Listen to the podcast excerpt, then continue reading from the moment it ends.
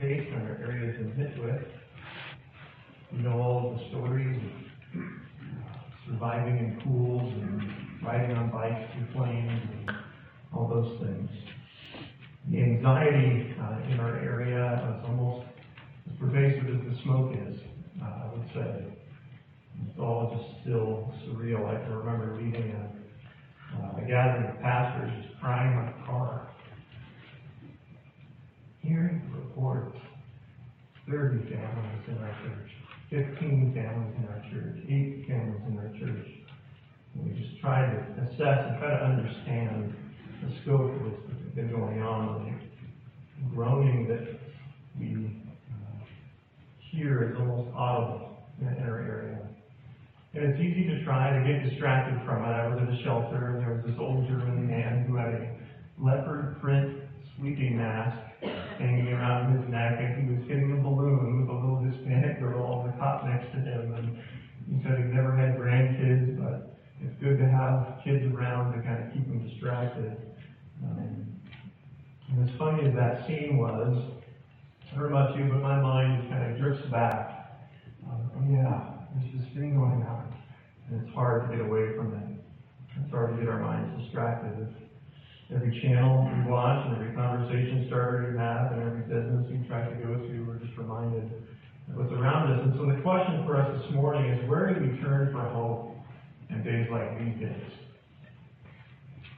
The answer is not just taking our minds off of something, it's putting our minds onto something else. So then you think, well, what would be great enough and lasting enough and sure enough and wonderful enough to put our minds on in order to distract us or in order to outweigh the suffering that we're having so that we can find this peace? And the Apostle Paul is going to uh, claim that the conclusion of God's redemption through Jesus Christ not only makes hope possible, but that it's inevitable. We're going to be reading out of Romans chapter 8, verses 18 through 25. As you stand with me for the reading of God's Word. Here's this seemingly audacious claim from the Apostle Paul in chapter 8, starting in verse 18. It says this For I consider that the sufferings of this present time are not worth comparing with the glory that is to be revealed to us. Amen. The creation waits eager longing for the revealing of the sons of God. For the creation was subjected to futility, not willingly, but because of him who subjected it, in hope that the creation itself will be set free from its bondage to decay and obtain the freedom of the glory of the children of God. For we know that the whole creation has been groaning together in the pains of childbirth until now. And not only the creation, but we ourselves who have the first fruits of the Spirit groan inwardly as we wait eagerly for adoption as sons, the redemption of our bodies. For in this hope we were saved. Now, hope that is seen is not hope, for who hopes for what he sees? But if we hope for what we do not see, we wait for it with patience. You can be seated.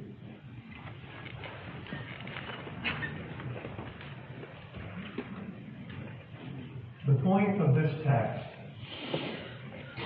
is that Paul is intending to have an effect on the people of Rome, the followers of Jesus Christ. See, they're suffering, and he wants them to endure this suffering in a certain kind of way. He wants their waiting to be of the hopeful and the patient kind, not the panic and the irritable kind. And so, how can he possibly encourage that? Well, he's going to talk about how God will rescue them in the future so that they can suffer well in the present. And Paul fully expects that putting their minds on God's coming redemption will strengthen them to last. That's what he expects. So here's our point, just in a sentence, or the point of this text. Followers of Jesus Christ can endure suffering with hope and patience because of God's coming redemption. Three things to point out. The, the three ways that this text helps us to wait with hope. That's what this text is about. First, it doesn't minimize suffering, it faces it squarely. Second, knowing that suffering will end allows for patient and hopeful waiting. And third, God's coming redemption provides certain hope that's incomparably better. So first, it doesn't minimize suffering. I hope everyone here this morning feels right to be sad and depressed or grieved about what's happening around us. You are not less of a Christian if you're not smiling. And that's, you might think that that's obvious, but sometimes in the church that's not obvious. And we don't suffer well. The Bible is full of sufferers and disasters, and the person who's most familiar with suffering, as we saw, is the head of our church, the Lord Jesus Christ himself. And so we can suffer, we can struggle. If you look at the Bible, you'll find circumstances that are hard to explain and, and overwhelming feelings all over the place. And so if you're feeling that way, you're not weird, you're normal. Mm-hmm. You're human because you're living in a fallen place. Listen to how our passage describes this suffering. In verse 20, it says that the creation was subjected to futility or put under this, this frustrating circumstance. In verse 20, 21, it says that it's in bondage to decay. In verse 22, it says that ever since the beginning of creation, that it's been groaning all the way up until now. So it's saying this place is a hard place to be. That there's groaning involved. This word groaning is, comes up in different places in the Bible, where, for example, in 2 Corinthians 5, in talking about our physical bodies, many of us can relate to that. It says, For in this tent, meaning this body, we groan, longing to put on our heavenly dwelling, a resurrection body. In Hebrews 13, speaking of elders, it says that, it says, Obey your leaders and submit to them, for they are keeping watch over your souls as those who will have to give an account. Let them do this with joy and not with groaning, for that would be of no advantage to you. Isn't groaning an accurate description of what our world is like sometimes? It's that inward side of the soul, that discouraged state, that discontentment that we all experience. Maybe it was watching an interview of a person who lost everything, or maybe it was hearing another wind advisory, or, or hearing that people are looting. These places that are evacuated. Maybe you saw that or you heard that, just groaned at that. This groaning is both a sense that things are not as they should be, and it's also a longing for, for the things, or for the way that things ought to be. It's both of those things, the circumstances we're in and the circumstances we desire. It's realizing this is This is not the way that life is meant to be. And you can trace that groaning all the way back to the garden when we rebelled against our King and Creator. It's when we laid down this welcome mat to sin and its corruption. And it came in and it has affected every area of society from, from nature to, to our communities, to our families, even to personally. It's affected all those things. This is what it means when it says in verse 20 that creation was subjected to futility. That's something that God did. That He placed that rebellious world under a curse which would constrain and frustrate and aggravate life. And this was God's just response to Adam and Eve's new idea. And it, it daily reminds us that Satan that Satan lied when he promised a better option than what God had. And so we're a part of this fallen, fallen world. Now that's obvious now, but one of the ways that people try to endure suffering is by denying suffering. There are whole world religions based on that. And so people offer platitudes and simple solutions because they don't have a category for it. But notice that Paul does not do that here. He doesn't retreat. He doesn't say, well, it's not that bad. It's not what he says. He fully acknowledges the pain and the difficulty that, that they're in. He's tasted much of it himself, right? If you look at his life. He lists things later on in the chapter like distress and persecution and famine and nakedness and danger and so on. So it's not that he's naive about what's going on. He just happens to believe that the gospel has plenty of resources to deal with any kind of suffering that we're going to come across. And he expects that that hope is going to transfer to these believers in Rome. So we have to strike a balance here. We have to say that God's world is both good and it's corrupted as well. We see that balance even in our own circumstance, where we live in this beautiful place, wine country, and much of it is on fire. We're amazed by the generosity we see in these news stories of people being selfless and these first responders, and yet there's also people taking advantage. You hear people who live further away complaining about the smell of smoke in their hair.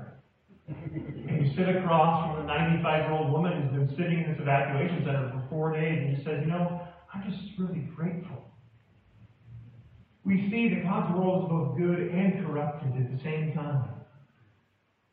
And we have to hold these things in tension that God's world is good, but we can't let that lead to being naive. And God's world is corrupted, but we can't let that lead to hopelessness. This past week has been difficult, it's been painful, we're still learning about the damage, right? The full scope of this. But there is hope. And it's not because FEMA is coming in, it's not because of Sonoma Strong, it's because God is renewing His creation just like He promised to do. Amen. And that is a certainty that the church rests on. It is not a possibility, it is a certainty. And the light of the gospel is shining brighter than the darkness of these circumstances. And so we can face this suffering squarely. We don't have to minimize it in order to walk with people into it. That's the first thing that Paul acknowledges here. Now, how might that uh, have implications for our lives? How does that help us to, to suffer with patience and hope? Well, first, it's just refreshing to know that the gospel is sufficient to handle these things, right? That we can embrace the difficulty of what's happening and process it and not deny what's going on. So if you're struggling and sad and frustrated and disappointed and confused and longing for a better world, you're amongst friends. You're not the exception. You're not lacking faith. You just live in a world that is failing. The second implication is it really changes how we help others too. I don't know about you, but there were moments I just felt overwhelmed to do anything in this circumstance. But if we know that the gospel is sufficient, to handle any degree of suffering, then that means that we can walk with people into the depths of suffering all the way to the bottom. And maybe our knee-jerk reaction to stay away and not, we're not sure what to say or not sure what do. This is telling us the gospel can handle suffering. And we, as the people of God, can see Paul's confidence in this text and walk with people even into the depths of suffering. We need not be fearful of church. We can walk into those circumstances. The second thing that we see in this text is that knowing that suffering is going to end allows for this patient and hopeful waiting. See, Paul doesn't just leave us with, well, suffering is normal, get used to it. It's not where, where he leaves us. The reason this passage is helpful to these believers is because it's communicating there's an end to this. Notice the language in verse 18. For I consider that the sufferings of this present time are not worth comparing with the glory that's to be revealed. Verse 19, creation waits with eager longing. Verse 21, the creation will be set free. Verse 22, the pains of childbirth, right? Those don't last forever. Verse 23, we who have the first fruits of the Spirit, grown inwardly as we wait eagerly in fact, Paul says in verse 24, he uses this interesting sentence, For in this hope, speaking of the future hope we have, we were saved. Past tense. Meaning this hope is so built in and hardwired to the gospel that it was a part of even the message in the very beginning. This is a part of our gospel. All the seen and unseen language has to do with now versus the future. So there's a timing to this. And so he's calling them to hopeful waiting in their suffering because it's going to end. He's like a midwife, encouraging the woman who's close to giving birth. If you've participated in a birth before, how do you encourage women in their pain? Very specifically. I want to say first of all. But second of all, I mean, what do you do? Do you get them to focus on the present moment? It doesn't hurt that bad. There are some people in the world who have it worse than you right now. Or you should hear the lady a few doors down. So that's not how you encourage someone in the midst of suffering. What do you do? You describe what's ahead, don't you? It's not going to be long before you meet this baby. You're doing amazing. You're almost there. This pain is going to be over before you know it. See, any one of us can suffer for a goal. The hope of the finish line keeps runners running. The hope of retirement helps employees get to the end. The hope of staying fit keeps you on the treadmill. The hope of the day when these fires are going to be put out is motivating these first responders to just stick with it and not sleep. And notice here that creation is on tiptoe with their necks craned to see when this is going to happen. Eagerly awaiting the day when God returns to finish, finish this rescue that He started. You hear how the eager waiting just keeps coming up again and again and again in our text. Isn't it good to know, folks, that the groaning has an end date? Amen. There's an important little phrase in verse 20 and 21 that I want to point out to you when it says, For the creation was subjected to futility, not willingly, but because of him who subjected it, in hope that the creation itself will be set free from its bondage to decay and obtain the freedom of the glory of the children of God. It says, in hope. Remember, God is the one who subjected creation to this futility, but he did so in hope that. And that kind of sounds like, well, we hope it works out. Right? I'm going to put it under some frustration and hopefully something will come out. But that's not what it means. Okay? It's saying he did that on the basis that, with the assurance that, knowing that, this creation is subjected to futility will come out of that first place and will be redeemed by his hand. God isn't seeing if things work out, he's making them work out. And he will do that. Amen. Our waiting is hopeful because his return is certain. Now, with this in mind, I want to read verse 18 again. It might have offended you the first time you read that. It says this For I consider that the sufferings of this present time are not worth comparing with the glory that is to be revealed to us. How could that be? On weeks like this week. Well, think about it. Think about what you were preoccupied with last Saturday. What were your burdens then? What were things that seemed really, really important to you then? I remember Sunday night thinking about if my fantasy football team would do well enough on Monday night to win.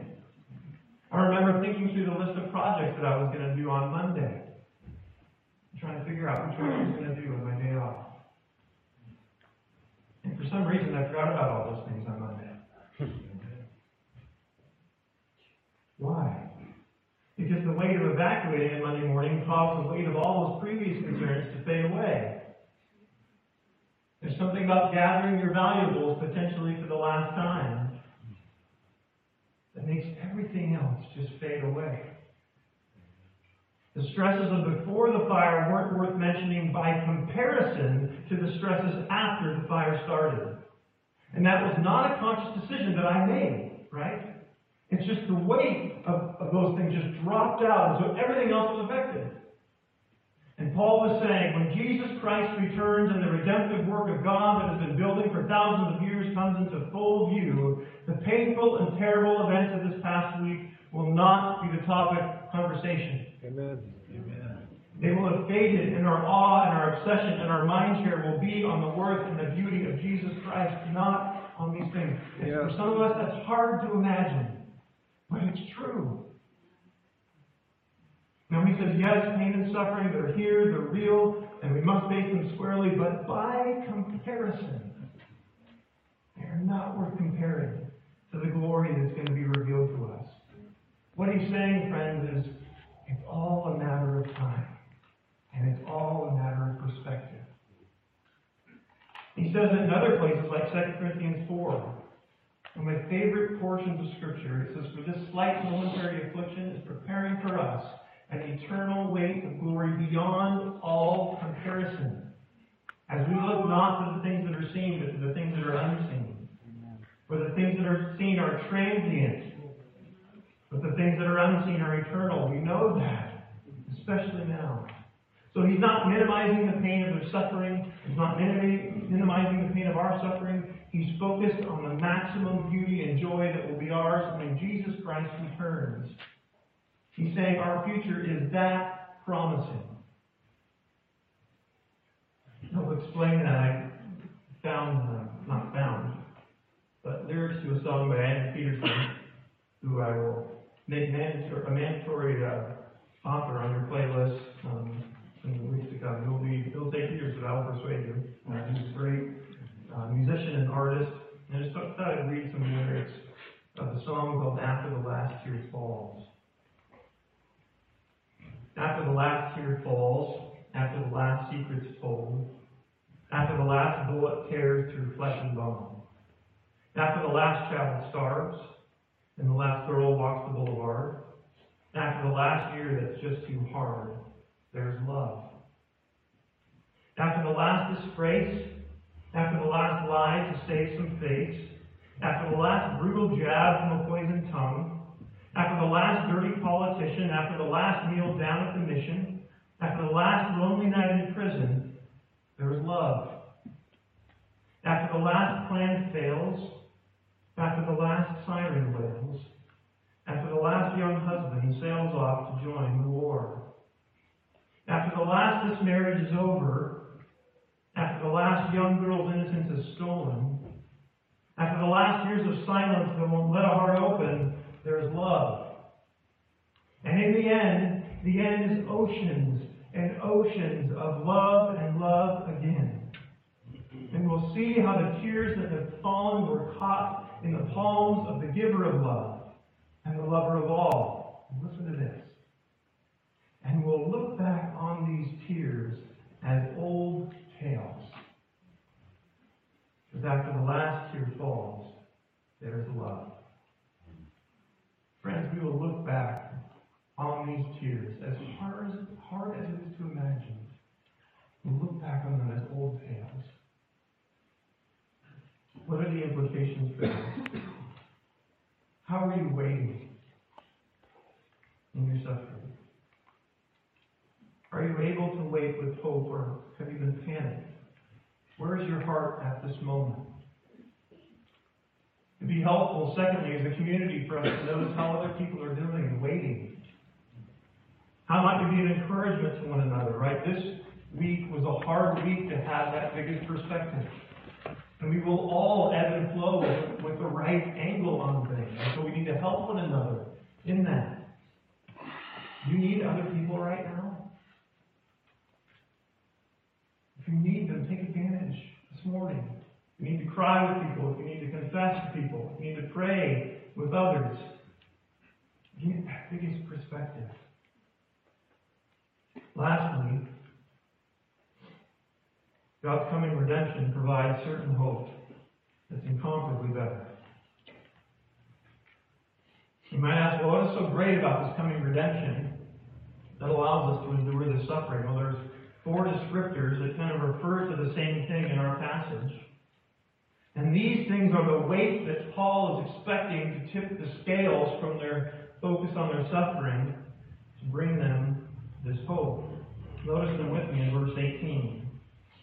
For I consider that the sufferings of the present time are not comparing with the glory that is to be revealed to us. Look at 19. For the creation waits with eager longing for, for what? For the revealing of the sons of God. Verse 21. That the creation itself will be set free from its bondage to decay and obtain the freedom of the glory of the children of God. Verse 23. And not only the creation, but we ourselves, who are the first fruits of the Spirit, groan inwardly as we wait what? Eagerly for adoption as sons, the redemption of our bodies. Each of these phrases are like a different camera angle on this final coming redemption. Remember, Paul's expecting this to be so stunning that it tips the scales and allow people to suffer with patience. You see, it's not merely the absence of sin and sickness and death that is compelling, it's the presence of what is to come as well. Yes, those things will be gone, but there will be other things to delight in and enjoy that God accomplishes and does. So let me just describe what these camera angles capture of this coming redemption. First, God's glory is going to be known universally. Jesus Christ, our Lord, fully God, fully man, will come through clouds in his majesty and in his power, love itself. His worth and his beauty will be known to all. Glory is a word that comes up a lot in this passage. I like how John Piper describes the word glory as God's worth gone public. God's worth gone public. That's what the glory of God is referring to. When that arrives, His beauty and His wisdom and His glory will be seen. Doubt will vanish. Worship will be inevitable, and every tongue will confess His Isaiah 11:9 says, "The earth shall be full of the knowledge of the Lord as the waters cover the sea." Imagine that.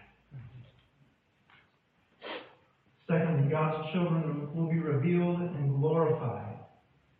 Those loved for every generation with undeserved love and grace will meet their great King Jesus, and God's grace will triumph over all of our unwillingness and sin and our penalty, and the Lamb will stand and plead and justify and glorify His children. He will claim His people. Amen.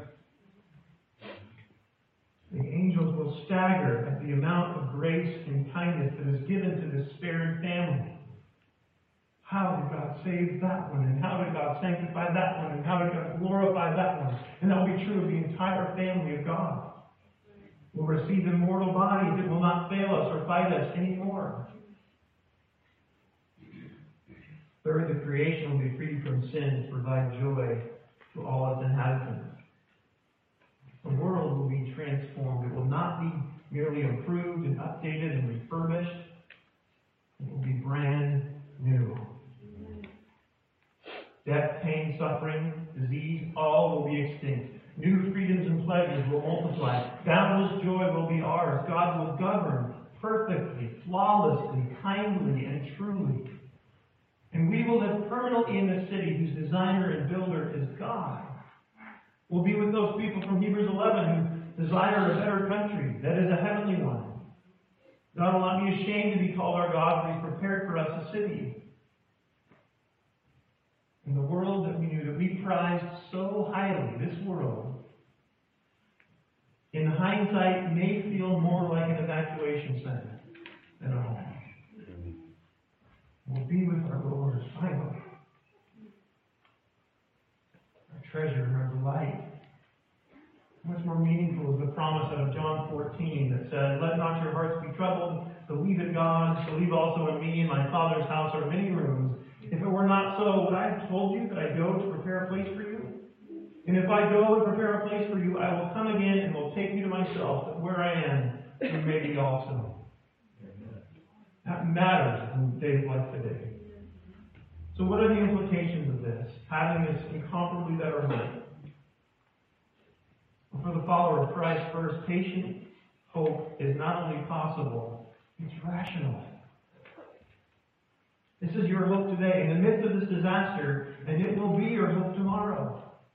And it won't shift, it won't move. It's not going anywhere. You see how knowing the end affects how we live now. It affects how we try to preserve versus giving of ourselves. It allows us to grieve, yes, and be sad, yes, but we hold on to a much more substantial hope than what's around us. It takes the risk of self-sacrifice away. It does so many things to know the. If we meditate on that. For the non-Christian, this morning I want to briefly address you and then we'll be done this morning. You know, all of this hope and all these things I've been talking about this morning have been directed to those who are followers of Jesus Christ. This is a comfort that's designed for God's family. People who've repented of their sin and trusted in the life, death, and resurrection of Jesus Christ. Make them right with God.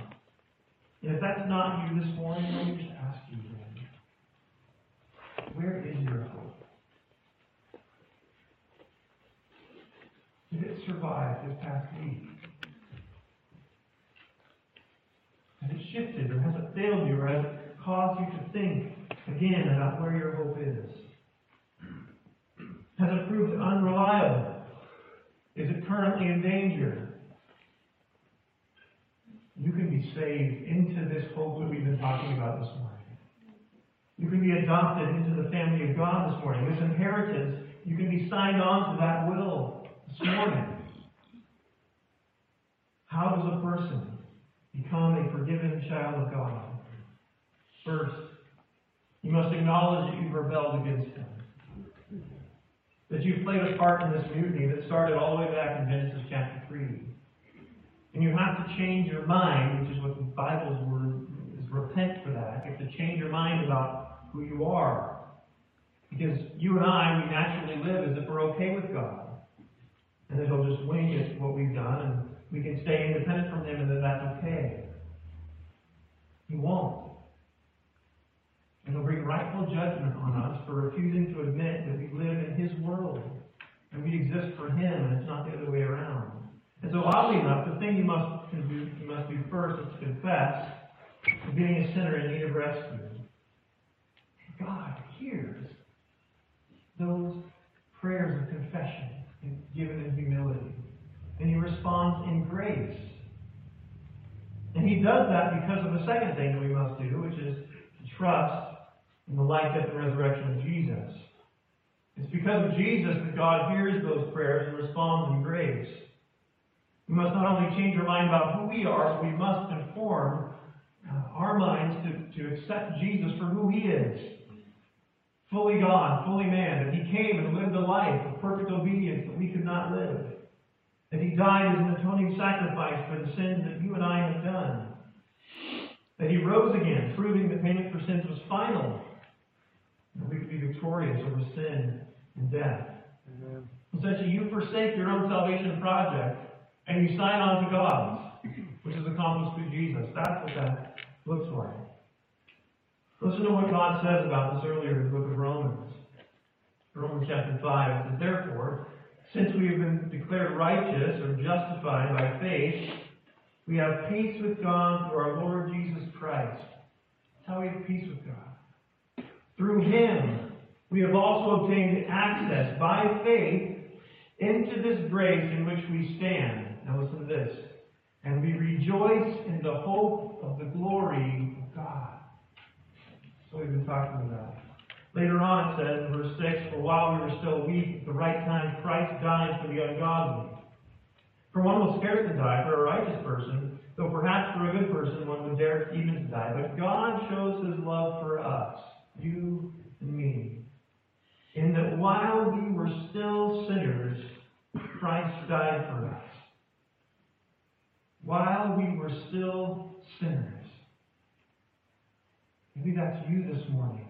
And you're acknowledging that, and you see that for the first time. Well, in order to be forgiven and be made new, you must acknowledge that you are a sinner before God. And Christ is the way to be saved, to be made right with God by his life, his death, and resurrection.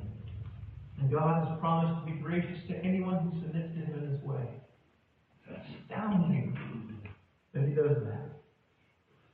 You can be adopted into his family. And this hope, this glorious hope we've been talking about today, could be yours. If that's you this morning and you want to talk more about that, talk with me, elders and deacons who can be available after service up front, uh, just to answer questions or to pray, or do whatever you can do as a body here this morning. But make sure that you submit yourself to God so that you can have this, this hope that won't flinch, even in the midst of the circumstances that we have this past week. Let's pray.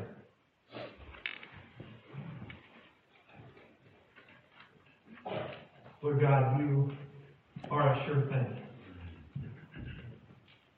You have all wisdom and all power and all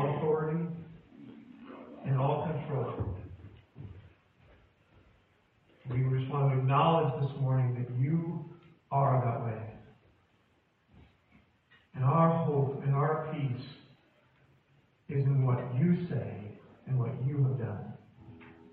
Not in what happens with these fires, not in the circumstances that will inevitably change in the weeks to come. God, our hope is settled and it is in you. Father, I pray you would help us to wait with both hope and patience.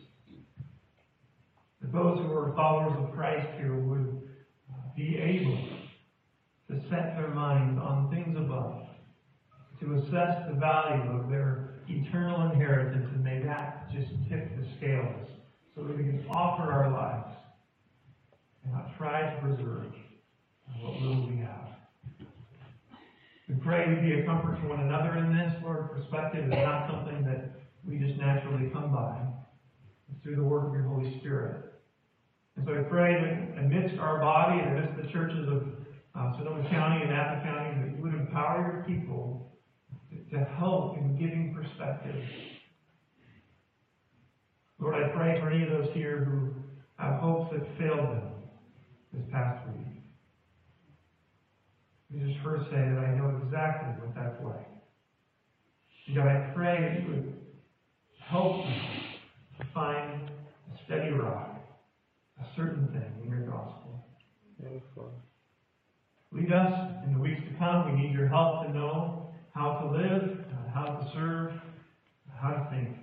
So we rely on you, God, and we ask for the power of the Holy Spirit to do so. In the name of uh, our Lord, we pray all these things and expect your help. Christ's name. Amen. Amen.